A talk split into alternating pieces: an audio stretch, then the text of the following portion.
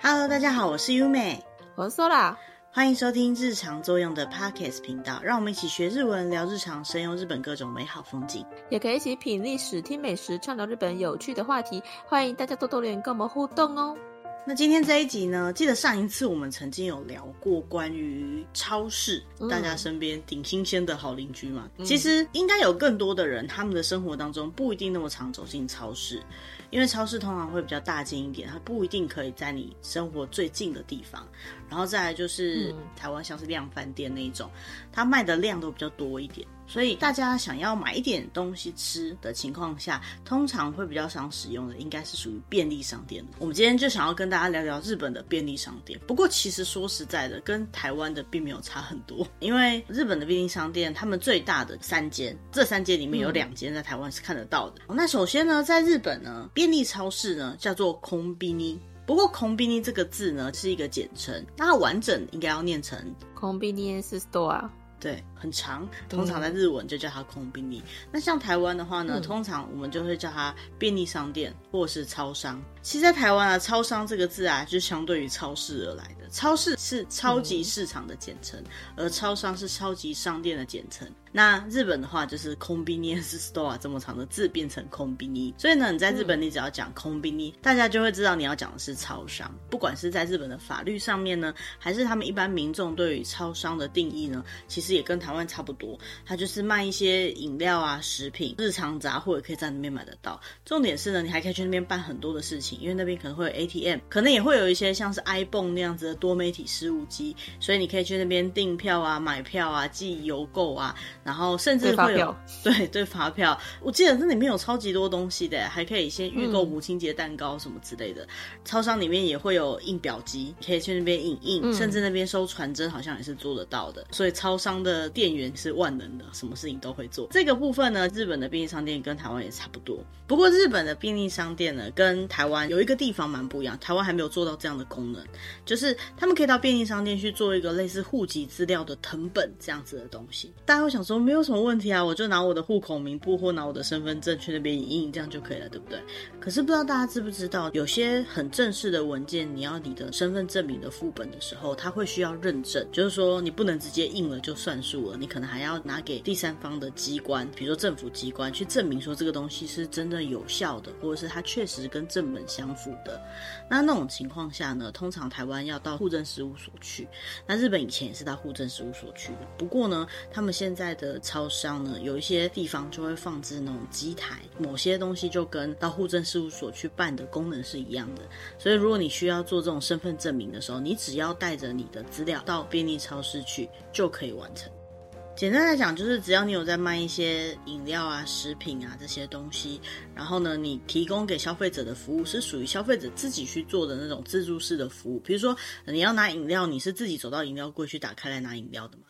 然后再拿去结账，这就属于自助式的服务、嗯、再来就是日本有规定便利商店的卖场面积，它要在三十平方公尺以上、嗯、但是又不能够超过两百五十平方公尺。嗯，好，那接下来就要来讲一些日本比较有名的便利商店了。大家可以来想想看，日本的第一间便利商店是哪一个集团的便利商店？应该跟台湾一样吧。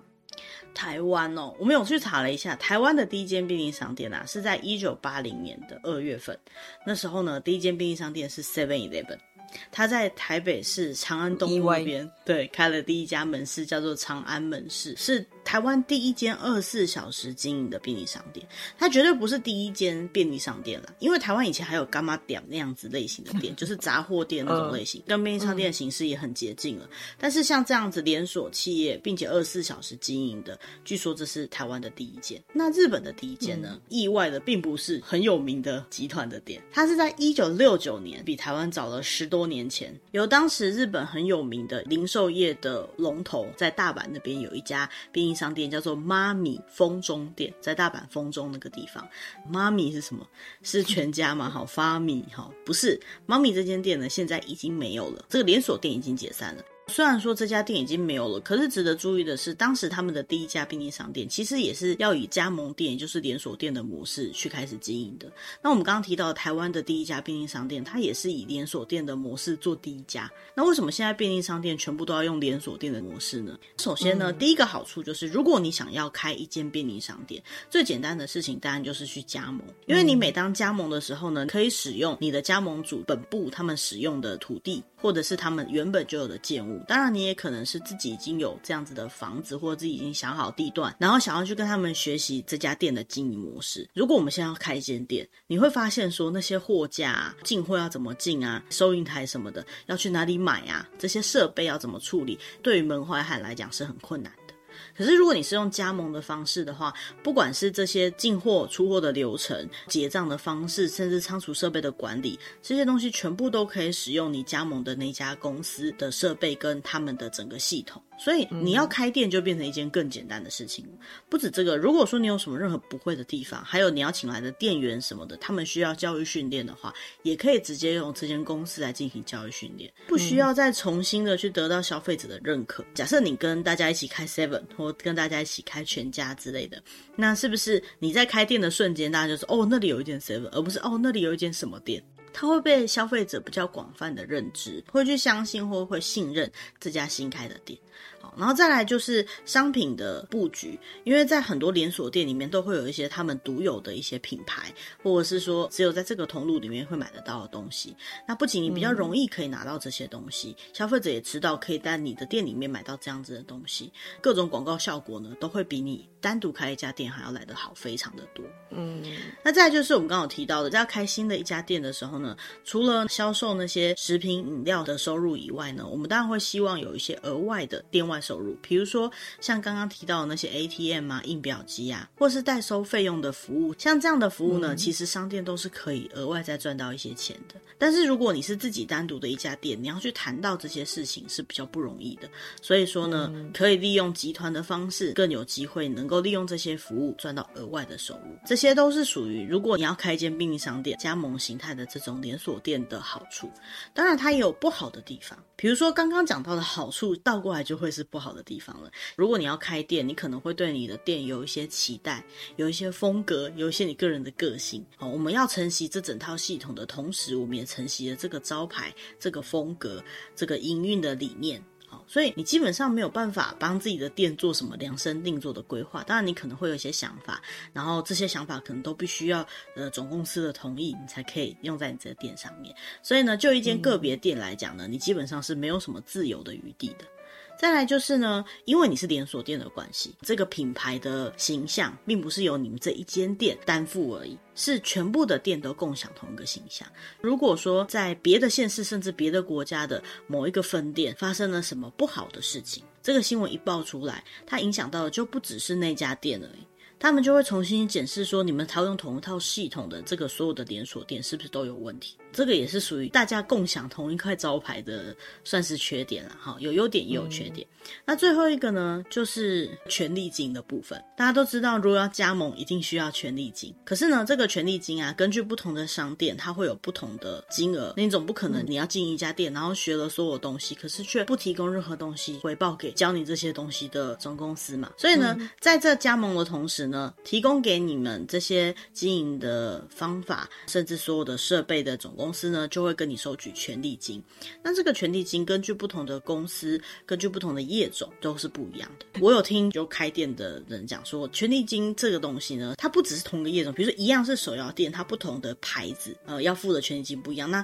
总公司会给予的干涉也不一样多。如果有想要到日本去开便利商店呢，可以先了解一下这个权利金。权利金在日文叫做 loyalty， 那可以去查询一下说，哎，假设我想去日本开一间 seven eleven， 我需要付多少钱给 seven eleven 这个公司，那公司对于这些加盟店有什么样的要求。嗯，接下来呢，就要来跟大家介绍日本比较有名的便利商店。那如果说大家有到日本去玩过，大概也都看到过这些店。第一名呢，毫不意外的就是我们刚好提到的 seven eleven。日本的 seven eleven 呢，不只叫 seven eleven， 它叫 seven eleven Japan。 这个集团呢，在日本在二零二一年统计，或许现在又再多一点了，有两万一千一百六十几间店。以日本的整个市占率来讲呢，是 百分之四十二 那么多。那接下来第二名呢，嗯、是 Family Mart， 就是全家便利商店。一样在二零二一年的统计呢，有一万六千五百九十几家店，说不定现在又更多了。那这一万六千多间店呢，市场的占有率呢是 百分之二十九。 最后呢，第三名是 Lawson。Lawson 这个牌子呢，对台湾人来讲就比较没有那么熟悉了。Lawson 这家店并没有来台湾开，不过呢，它在日本也算是非常常见的一家店。还有就是，如果你有机会到，比如说泰国、菲律宾或是中国去旅游的时候，你会看到 Lawson 这家店，它是蓝色的招牌，嗯、然后招牌上面有一个牛奶罐的图案。那 Lawson 这家店呢，在日本市占率是第三名，有一万四千四百七十六间店，在日本的占比大概是 百分之十九。 嗯。回到刚刚讲的第一名，也就是 seven eleven， 看一下 seven eleven 的企业理念是什么，它怎么做大做到这么厉害。他们的企业理念就是要实现不管在什么样的时代都可以跟当地的地区社会一起追求更好的方便性，大家一起过更丰富的每一天。简单来讲，就是便利商店要追求的终极目标啦。 seven eleven Japan 呢，它的前身是一家叫做 York Seven 这样子的一间店。早期呢，有一个非常有名的集团叫做伊藤洋华堂，现在也还是有，就是我们在讲超市的那一集有提到的那个伊藤洋华堂。在西元一九七一年左右，那时候他们很想要在日本展更多的店，可是呢，他们要去跟地区性的那种小的商店街去交涉，要在那边开店的时候，就发现说有很大的困难。因为呢，他们是属于比较大型的超市，有点难满足当地商店街的需求，也就是说一间超市有点难去满足一些比较细微的客户的需求。伊藤洋华堂就觉得很困扰，他不知道该怎么样能够在零售的小型店面是有更多多的发展的空间。那时候他们遇到的就是当时在美国已经成型的 seven eleven 经营的母公司。那伊藤洋华堂呢，就去跟他们交涉，想要去学习经营便利商店。所以他们在日本成立的第一家 Seven 呢，其实就是这个伊藤洋华堂跟美国的 seven eleven 的公司一起开出来的日本的新形态的 seven eleven。 嗯，当时便利商店跟现在我们看到便利商店的形式一定是不太一样的，所以他们在成立了这间公司之后呢，他们就不断的去改进改良，才到了现在我们刚刚提到的 seven eleven Japan， 让客户进到这家店里面就可以在最近的范围内得到所有需要的东西。那究竟日本的 seven eleven 第一间店是什么时候出现呢？刚刚讲日本的第一间便利商店是一九六九年的事嘛，那在一九七四年的日本的第一家 seven eleven 在东京那边有一个丰州这个地方呢开幕了。嗯，这个 seven eleven Japan 啊，在日本它还是跟伊藤洋华堂是属于同一个集团。那除此之外呢，日本的搜狗还有很多商店呢，都是属于这个集团的公司。这个集团呢，在日本叫 seven and I， 就会看到他们的 Seven 的招牌就会写个 seven and I， 跟我们熟知的 Seven 不太一样。对，日本的 Seven 的经营模式呢，叫做优势战略 Dominant Strategy。优势战略的意思呢，就是他们在某一个特定的区域里面，优先的去将经营的资源全部投入到那个地方，然后呢，用最快的速度支配那个地方最优势的位置，这样子的战略。先抢先赢，对，就是先抢先赢的战略。他可能会先画一个区域，然后在里面呢，同时开了好多间店。你一旦同时开了很多间店，它就会有几个好处，比如说第一个就是他要进货或者是要配货的时候就会很有效率。比如说他一台货车开进来这个区域，他就可以停了好多个站点，物流部分的费用就可以减少很多。那再来，因为在同个区域内呢有好多间店的关系，所以不管是他们工作人员还是他们的库存都可以很顺利的调动。比如说这个地方学校有活动，运动饮料卖得特别好，那他要急着调货又来不及，等到晚上物流车的时候，基本上他是有办法跟其他店调货的。嗯，那再来就是管理者的部分，因为管理者总是要去巡这些店铺嘛，这也算是一个成本的支出。那如果这些店都开在附近的话，管理的成本也会变得低很多。还有一个点很重要的点，就是每一个地区它所需要的商品是不一样的，也就是说每个地区的客户需求是不同的。你要怎么样快速可以掌握客户的需求，这永远都是企业能够赚钱的秘诀。现在的很多的企业会依靠大数据，可是这个大数据呢，你也必须要先限定你的客群，限定区域什么的，你才可以知道说在这个区域真的会需要的是什么东西。但是他们的店呢，自己就在同一个区域，所以他们自己就可以去算出这个区域的人最需要什么样的东西，他们就会根据这个需求去进货，就比较不会有库存的问题。除此之外呢，比如说像是 Starbucks 其实也是比较类似的战略。嗯，那 seven eleven 呢，它还有一个蛮特别的地方呢，就是他们的自有品牌，在台湾也可以买得到，嗯、它叫做 Seven Premium。就是他们以他们自己的品牌，在各个领域哦，比如说吃的、喝的的这个不同的类别里面呢，都有严选出厂商跟他们配合做他们自己的东西。那他们的目标呢，是要让消费者的生活能够更加丰富、更加快乐、更加方便。嗯。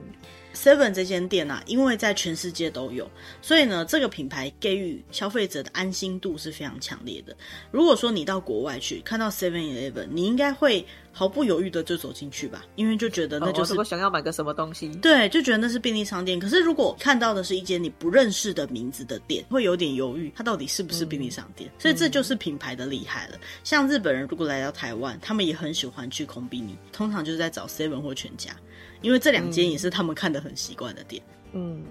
那接下来就讲到第二间一样有这个优势的品牌光环的另外一间店，就是全家便利商店 Family Mart， 它的 slogan 就是和你一起方便的全家便利商店、哦、大概是这样的感觉，其实就跟中文的 slogan 全家就是你家蛮相近的意思、嗯、它的理念最主要就是说，虽然说它是便利商店，但是它却说我们是一家人，不只是一家店的感觉，而是像是一个家庭一样紧紧的联系在一起，融入我们彼此的生活当中。Famima 呢，现在的主人老板是伊藤忠商事，是日本很有名的一家贸易公司。不过呢，最一开始它是西友这个集团的，西边的西，朋友的友，只是想要实验性的开一家店。之后呢，他们才开始独立的、哦、把它经营出来，完全是由日本企业他们自己研究出来的便利商店的经营模式。嗯，那纵观全家的经营历史啊，真的是有点复杂，因为他们在这个过程当中啊，不断的并购很多不同的其他的便利商店，比如说最早期有那个 Coco Store 啊，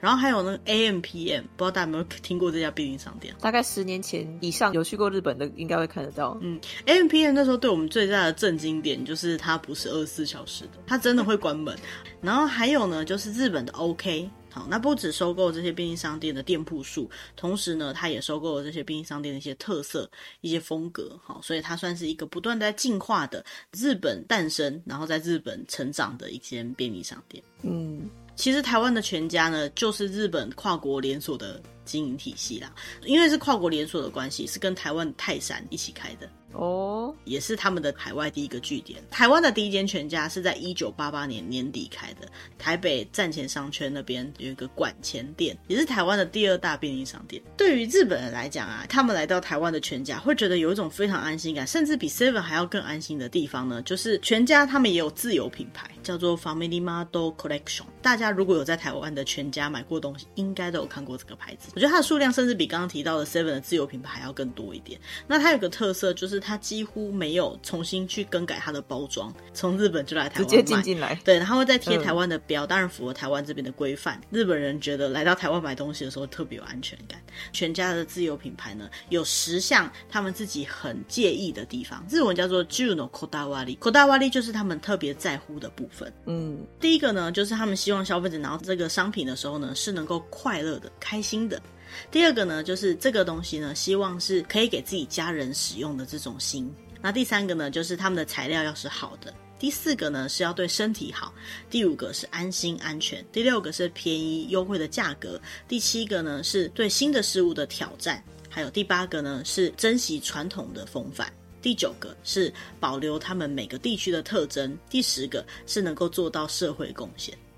我觉得啊、嗯、一个小小的商品能够有十个这种介意的点，我觉得蛮强的哈。全家呢，他们的战略模式呢，有点像是一个比较攻击型的战略，就像刚刚我们讲的，他不断的再去跟各种不同的公司去做合并跟合作。在这个过程当中呢、嗯、包含刚刚讲的日本的 OK 也被他们吸收了，然后像唐吉诃德呢、嗯、跟日本的全家也是有业务合作。嗯，那最后就讲到这个 Lawson 啦，对于台湾人来讲真的是蛮陌生的，可是对于日本人来讲，就像你在台湾看看到莱尔富这样的感觉并不是那么少见，但是也不像 Seven 到处都有。那 Lawson 的母公司呢，就是三菱商事，米兹必须那个三菱、嗯、那他们的企业理念呢，就是要让消费者生活的城市变得更幸福。现在的 Lawson 呢，它最特别的一件事情是呃，他们有做了很多市场区隔。他们最一开始是在一九七五年在大阪的丰州那边开了第一家店，当时他们的母公司呢是一家叫 D A I A 的这家公司，而这家公司呢当初要开便利商店的时候也是一样不知道该怎么办，然后就跟 Seven 一样去找了美国的公司去学习怎么样开店。那那个时候呢他们要学习的这个对象呢就是美国的 Lawson Milk 这家店，这个 Milk 就是牛奶，所以我才说它的商标上面有牛奶的符号。他们创业二十五周年的两千年的时候呢才跟现在的老板的商宁商事企业合作，一直到二零一四年呢他们买下了成城石井这间高级超市的经营权。那这个成城石井就是上次我们在讲超市的时候有讲到的，它都会出现在车站以及车站附近专攻高级消费者族群的那一间高级超市，看起来很有高级感。对，那 Lawson 它的战略模式呢是属于市场细分化的战略模式，就是说他会去了解说每一间客户他的需求是什么，去做不同的规划。一样是 Lawson 做了很多不同的店的设计，比如说百元均一价的 Lawson，或者是自然的 Lawson， 就是卖一些蔬果类比较自然的东西。那再加上我们刚刚提到他又去买了成城石井，所以应该会有高级版的 Lawson。 那另外一个部分呢是他们非常重视企业的投资收益率，就是他们把他们的收益去除以他的投资，就可以算出每一笔的投资他可以得到多少利润。而 Lawson 呢他非常坚持这个投资收益率必须要是 百分之二十 以上，所以这个部分呢也是 Lawson 他们可以赚钱的原因。那 Lawson 一样有他们的自有品牌 Lawson Selecto。 嗯，除此之外呢日本还有一些比较小一点点的便利商店，比如说像 iBone 这个集团下面有一个便利商店叫 MINISTOP。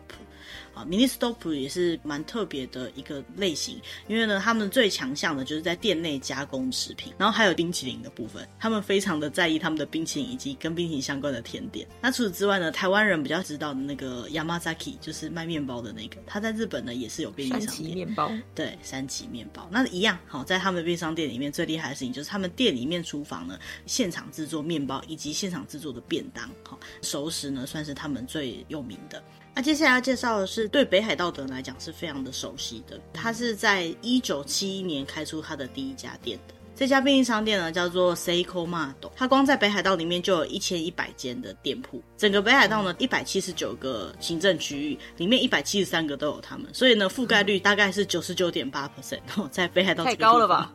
甚至呢它可以开在比如说一些人口比较少的地方啊，或是一些离岛。它的特色就是现场调理以及现场你可以吃东西的这个区域。好，那现场调理呢我们刚刚前面介绍了很多间店，比如说像 Yamazaki 那个面包店的那个面包跟熟食他们也是在现场调理的嘛，就是现场煮的意思。在现场吃的这个部分呢台湾的便利商店现在都有设美食区，坐在那边吃的地方，所以大家也都可以比较理解。不过呢把这两件东西结合在一起的这家 Seiko Mado 算是比较特别的。好，那当然不是只有他们有，不过他们几乎所有的店铺都尽量往这个方向发展。北海道嘛比较大一点，对，他们的店铺可能也会比较大一点。他们有跟北海道那边的一些政府合作，当在发生灾难的时候呢便利商店呢它是可以提供一些紧急的物资紧急的援助给当地的人民的。如果到了北海道然后真的万一不幸在那边遇到了什么灾难的话，或许可以去找就近的这个 Seiko Mado 寻求支援。那除此之外呢 Seiko Mado 有一个很大的特征，就是呢自家商品的原料生产包括从进货啊制造物流然后跟最后的零售全部都是他们一条龙的生产链。因为他们的企业理念呢是希望可以提供让人觉得可以安全而且安心的商品，并且把这些商品呢用最划算的价格在最新鲜的时候送到消费者手上。那比较有趣的是呢我们自己对这家便利商店的认识，应该讲说我之前有朋友聊到这间便利商店，他都会聊到他们自有商品的品牌，北海道的农特产下面做出来的食品或者是饮品。听说他们的番茄汁非常的好喝，番茄汁做成的调酒听说也很好喝，就是罐装的那种调酒。番茄汁好喝这个部分我自己也蛮难想象，以后有机会喝到再跟大家分享它到底有多好喝。据说呢是你如果没有喝过他们家的番茄汁你应该会不喜欢喝番茄汁，但是你如果喝过他们的番茄汁你就会很喜欢番茄汁。好好奇哦那据说啦像这样子他们自有商品，尤其像这样的番茄汁通常来讲就只有他们自己的店里面可以买得到。以上呢就是我们介绍了几间在日本可能比较常见或是比较有名的便利商店，那当然还是有很多小型的或者是不算是连锁店的那些的便利商店。不过啊，不管是哪一间，其实对于台湾人来讲，应该啦，去到现场都会觉得不是太陌生，因为日本的便利商店其实跟台湾的非常相近，尤其像我们前面有讲到的全家、Family Mart。那当然，现在的所有的经营策略全部都是台湾这边分公司去进行，可是它原始是从日本来的，所以它有很多模式，其实也是套用日本的一个模式，包括他们除了卖东西以外，还提供很多服务。不过呢，我们找到一篇文章，它是在讲说外国的人觉得日本的便利商店很不可思议的几件事情，对台湾人来讲就一点都没有不可思议的感觉，因为这些事情大部分台湾都是一样的。但是我们可以想象，就是好吧，那以外国人的角度，台湾跟日本的便利商店，其他的国家的人会觉得有哪些事情是很特别的。那我觉得相对来讲，这也是我们要稍微有点感恩的地方，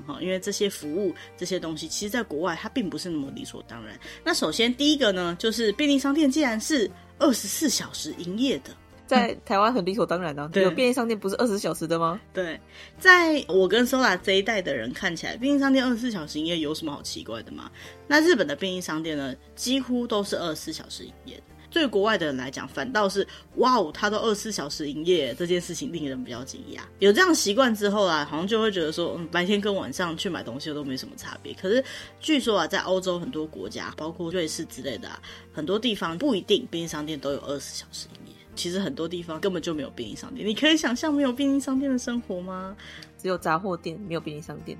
哦，就像以前的Gamma-diam跟便利商店的差别啊，只是台湾的Gamma-diam后来都被便利商店取代了啦。哦，也是比较没有这样连锁型的，然后提供众多服务的便利商店啦。商店归商店，不是那么便利。那第二个让大家觉得惊讶的点呢，就是治安很好的这件事情，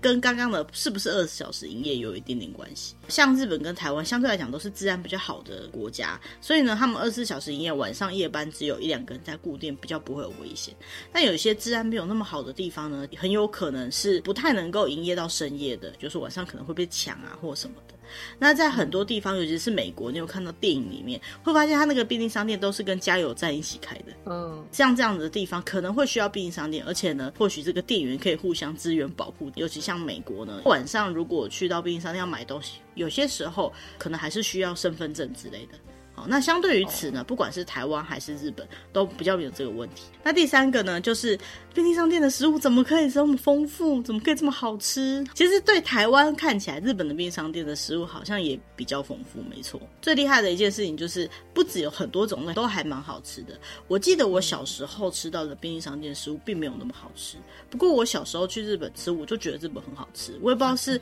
外国的月亮比较圆，还是真的比较好吃。不过长大一点啊，客观一点来看，其实他们的用料真的比较厉害，所以他们的饭团就很好吃。不过相对于此，台湾近几年的饭团也进步很多，不管是哪一个，对国外的人来讲都是好吃到令人惊讶的程度。据我朋友在国外的朋友来说，他说呢，去便利商店大概可以买到一些比如说甜的饼干啊，那些食物就算蛮不错的，不用考虑在里面买到什么生鲜的食物，熟食什么的更是很难。不管是三明治、饭团还是便当，什么熟手卷啊那些东西，甚至我们会看到买什么凉面之类，都是很容易坏的东西，你在那边卖不会觉得很恐怖吗？他们反而会这么想。那至于这个熟食很好吃的部分呢，就是每个国家的饮食习惯可能不太一样啦，尤其是台湾或是日本的，我们习惯吃的这些东西呢，他们下一些功夫就可以尽量让它在你们吃到的时候还可以像是刚做好那样很新鲜的感觉。而且啊，除了饭团以外，日本便利商店的甜点真的超级多，非常的厉害，超好吃的。对，而且长得很可爱。它如果有一些限定啊、联名的时候，哇，那个甜点就超可爱。然后在季节的时候，他们也会卖一些比较当季的东西。那下一个呢，也是跟他们食品的种类丰富性有关系的，就是日本的便利商店既然有微波炉这件事情啊，对于小时候的我来讲也是非常惊讶的。对对对，所以可以理解，就是外国人很惊讶的这种感觉。那为了让客人可以马上在店里面微波就马上享用，所以呢，便利商店里面就会放微波炉。对于很多国外的人来讲，觉得说非常的惊讶，因为有些地方他们就不太使用微波炉，家里面就没有在用微波炉了，没有这个习惯。对对对对对，从冷冻库拿出来的东西放进那边，三十秒之后就可以吃了，哇，真的很神奇。因为其实日本的便利商店啊，除了卖便当以外，他们还会卖一些菜，如果下班回家想要配个酒，就会有一些小菜。台湾现在也有蛮多这样的小菜，这种小菜类的东西如果可以稍微热一下，其实也是很方便。那下一个也是在便利商店发现会让人觉得很惊奇的事情，我觉得我小时候也是惊讶了很久，就是便利商店竟然有印表机耶什么都有。便利商店有印表机这件事情真的是很方便的，因为大部分的国家来讲、呃、你要去影印东西，如果不是在自己的家里面或是自己的公司影印的话，会到专业的影印店去影印，但是没想到便利商店就可以有这样的服务，真的是蛮厉害的。那在台湾早期呢，传真用的比较多的时代，有些人也会到便利商店去使用传真的功能、嗯、所以他们的影印机就是事务机啦，都可以使用的，不管是你要印什么东西，大概都是几块钱以内就可以完成的事情，等于是大街小巷都有最简单的影印机可以使用。嗯，那第六项呢，是我们刚刚最开始有提到，不过台湾现在可能还没有这样的功能，就是日本有一种东西叫住民票、户籍证明这样子的东西，他们要申请住民票呢，是为了在很多时候需要申请一些东西作为辅助的资料用的。那以前申请这个东西，尤其是这个住民票的副本的时候呢，他们会需要到各个区公所那类的地方呢去申请。那现在呢，他们在便利商店里面就有摆这样的机器，可以立刻申请出住民票的誊本，而且是不需要再重新认证的，申请出来就可以直接使用的。不只有日本人本身需要用，如果你是到日本去打工度假，或者是去工作去念书，你需要申请居留证，就是他们的所谓的在留证的时候呢，要延长这些证都会需要这个东西，所以对很多人来讲呢，就真的是超方便的一个功能了。嗯，那下一个会让国外的人惊讶的点呢，就是便利商店竟然可以寄东西耶，宅配啦。其实台湾人也是觉得非常的习惯了，台湾的便利商店店员崩溃的一件事情。对，突然间工作量变得很多。很久以前我们习惯寄东西就是到邮局寄，那如果真的不行的话、嗯、可能就有一些宅配的店可以寄。那后来这些宅配的店呢，就跟便利商店合作，可以在便利商店做到很多的宅配的服务，不只从便利商店寄到你家或寄到你指定的地址，也可以寄店到店，还有货到付款，就是说便利商店代收款这样的服务，还有一些正常的邮局的服务也有跟便利商店合作，便利商店就变成一个真的是很便利，什么事情都可以做，不管是寄包裹还是寄明信片，全部都可以完成的。那对于店员来讲，就是非常噩梦的一件事情有什么都要会。在很多国家要寄个东西，一定要到比如说物流的公司或者是到邮局去寄，包括台湾到现在可能要排队排很久，对，都要排队超久的，所以在便利商店就可以完成这些事情，真的很方便。然后还有一点很棒的事情是，除了你寄件以外，再来就是收件的部分，你可以到便利商店去取件，就不用考虑说东西要寄到哪里去，然后你什么时候在不在家可以收。要注意就是日本的便利商店跟台湾一样，他们密度也挺高的，所以确认一下你订的便利商店是哪一家，然后他有没有关门的时间，或者是他如果没有关门时间，他在地下街里面那个地下街的出入口有没有关门的时间。那下一个对于外国人来讲很惊讶的事情，也是对台湾来讲就蛮普遍的事情，就是你在便利商店竟然可以缴水电瓦斯还有各种票券的费用、欸、我觉得应该每个人都有使用过这个服务吧。对啊，因为在台湾缴水费、电费、电话费、卡费还有罚单基本上都会去那个地方缴还有停车费，对，停车费都会去便利商店缴。那在日本也是一样、嗯、吃单据可以到便利商店去缴费，那在日本也是一样、嗯、而且他们不止各种费用的缴交，比如说买公车票或是旅游的票券之类的，你也可以在便利商店执行支付、嗯、而且出具证明。如果是饭店或者是车票的话，它就是可以直接拿去入住或直接拿去搭车用的票。还有就是如果如果说你是看一些演唱会啊、舞台剧那样子的场次的话，你也可以直接到便利商店去付款，然后他就会开票给你。票是在电脑上面抢的，你付款就是可以到便利商店去付款。还有现在有很多的网络购物，如果说你没有办法刷卡，你也可以把他的收费单印下来，直接到便利商店去付款。总之便利商店就可以收各种的钱，非常的方便。对国外的人来讲啊，这个部分最厉害的一件事情就是这么多的钱竟然全部都可以交给店员，店员不会拿了钱就跑路吗？我我觉得这个也是每个国家的民情啦，那像台湾跟日本的便利商店店员应该很常需要收各式各样的钱，拿了钱就跑路这种事情应该是不会有的。第九点呢，对台湾人来讲也觉得这个惊讶起来有点不可思议吧，就是便利商店竟然有卖酒。嗯，很令人惊讶吗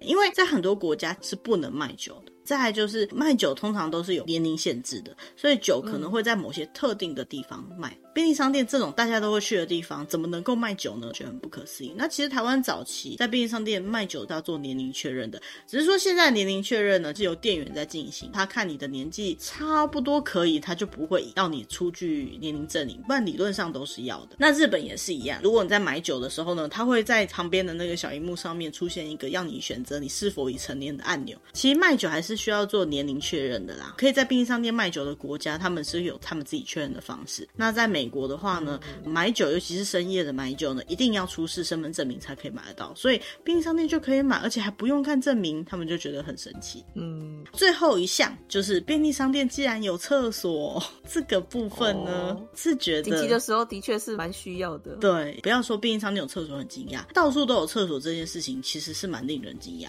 我自己到其他国家旅游的经验啊，厕所并不是那么好找的地方，可能观光区还是有的，不过很多地方是没有厕所的。去餐厅你想要借厕所也不见得可以借。对，我们是提供你餐，我们不是提供你厕所啊，所以没有厕所是很正常的、嗯、可能台湾跟日本都一样啊，就是蛮常在这些地方可以找到厕所，反倒没有厕所就会觉得怎么会没有、哦、觉得很惊讶。不过对于国外的人来讲呢，除了有厕所这件事情很惊讶以外，再就是厕所很干净这个事情也让他们觉得很惊讶。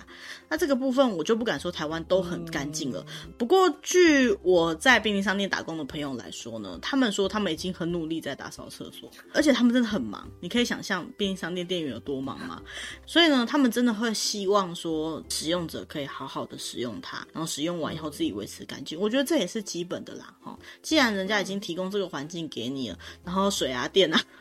卫生纸啊都随便你用的情况下，麻烦你把它弄干净了再出来，那真的有弄脏了也一定要告诉店员，让店员去整理，我觉得这是基本的、嗯、日本这件事情我就觉得他们算是做得蛮好。当然在很繁忙的时候，然后很热闹的地方、呃、使用率太频繁的厕所多少都是会脏的，不管别人再怎么细心维持、嗯、好，不过相对来讲他们真的是很干净。好，以上这几个呢就是外国的人觉得日本的便利商店，我觉得勉强来讲还有台湾的便利商店会觉得很惊讶的几个地方。嗯，那说到你之前去日本便利商店，你有没有什么觉得特别惊讶的事情？他们的便利商店竟然有卖烧烤耶、欸、哦，现在的台湾的便利商店没有吗？顶多烘烘鸡吧。我听我日本的朋友说，他们在台湾的便利商店看到烘烘鸡他们也很惊讶，就是烤番薯。我觉得日本便利商店让我很惊讶的部分应该是他们的杂志区的杂志非常的多，很多不同的杂志。哦，你要讲很多只有大人才能看的杂志嘛，对不对？对，我我以前也蛮惊讶，就是很普通的摆在那边。我们以前会觉得说那种书如果在书局什么的应该也是会被藏起来的书，但在便利商店就这么大大的摆在那里了。不过这件事情后来去了日本的书局就觉得没什么，因为书局更多这样的东西好像在日本蛮正常蛮频繁的，当时让我觉得很惊讶。还有就是日本的某一些商品的种类非常的多，比如说像台湾的优格没有很多，可是日本的便利商店优格的种类就非常的多、oh. 这一点也是我刚开始去日本的时候觉得很惊讶的事情。再来就是我真的非常喜欢日本便利商店的饭团，无论如何对我都会每次去，我早餐就是一定要吃那个，就算饭店有早餐我去还是会想要买。然后还有一点日本便利商店让我觉得很喜欢的地方就是他们的炸鸡，他们会有一个架子，像台湾卖包子那种架子，虽然不是蒸汽，然后那个里面就是放炸鸡。那个炸鸡呢我一直以为是现炸，因为它真的吃起来就像现炸的，但后来问了才知道说那个也是微波出来的，我就不知道怎么微波的。它外面是脆的，而里面呢、嗯、是多汁的。嗯，我常在讲这个时候，就是有些朋友就是说，哎呀，外国的月亮都比较圆啊。当然，这些东西不一定都可以跟店面的比，可是我觉得在便利商店可以吃到这样的品质，是真的会令人觉得感动的。当你晚上没有办法找到店面可以吃饭的时候，或者是你只需要买一点东西回去配酒的时候，你可以买到这样一个热热的东西，口味也很不错。以我们这些旅人来讲，回到饭店喝一罐啤酒，配一点这样子的小菜。我觉得这真的是一件很感动的事情。所以某个程度来讲，并不是说便利商店提供这么多东西什么都是非常好的，可是他们在这些各个服务上面的用心，我觉得是很值得推崇的。那就这点而言，我觉得台湾也不相上下了。接下来呢，就期待如果有机会日本开放了，在观光旅游的同时呢，也去看看日本的便利商店这两年有没有什么新的改变。那如果没有去过的话呢，也可以去比较一下，在你看到的日本便利商店跟我们今天介绍的有没有什么一样或不一样的地方。嗯，今天的主题大概就到这边。那如果喜欢我们的主题题的话，也欢迎按赞订阅或跟你喜欢这样的主题的朋友分享。如果有什么意见想要传达给我们的话呢，也欢迎利用节目的留言栏位这边的联络方式来跟我们联络。那我们也会随时参考大家的建议呢，去改变我们的节目内容或准备一些你们可能会喜欢的主题。嗯，那今天这集就到这边，谢谢大家，拜拜拜拜。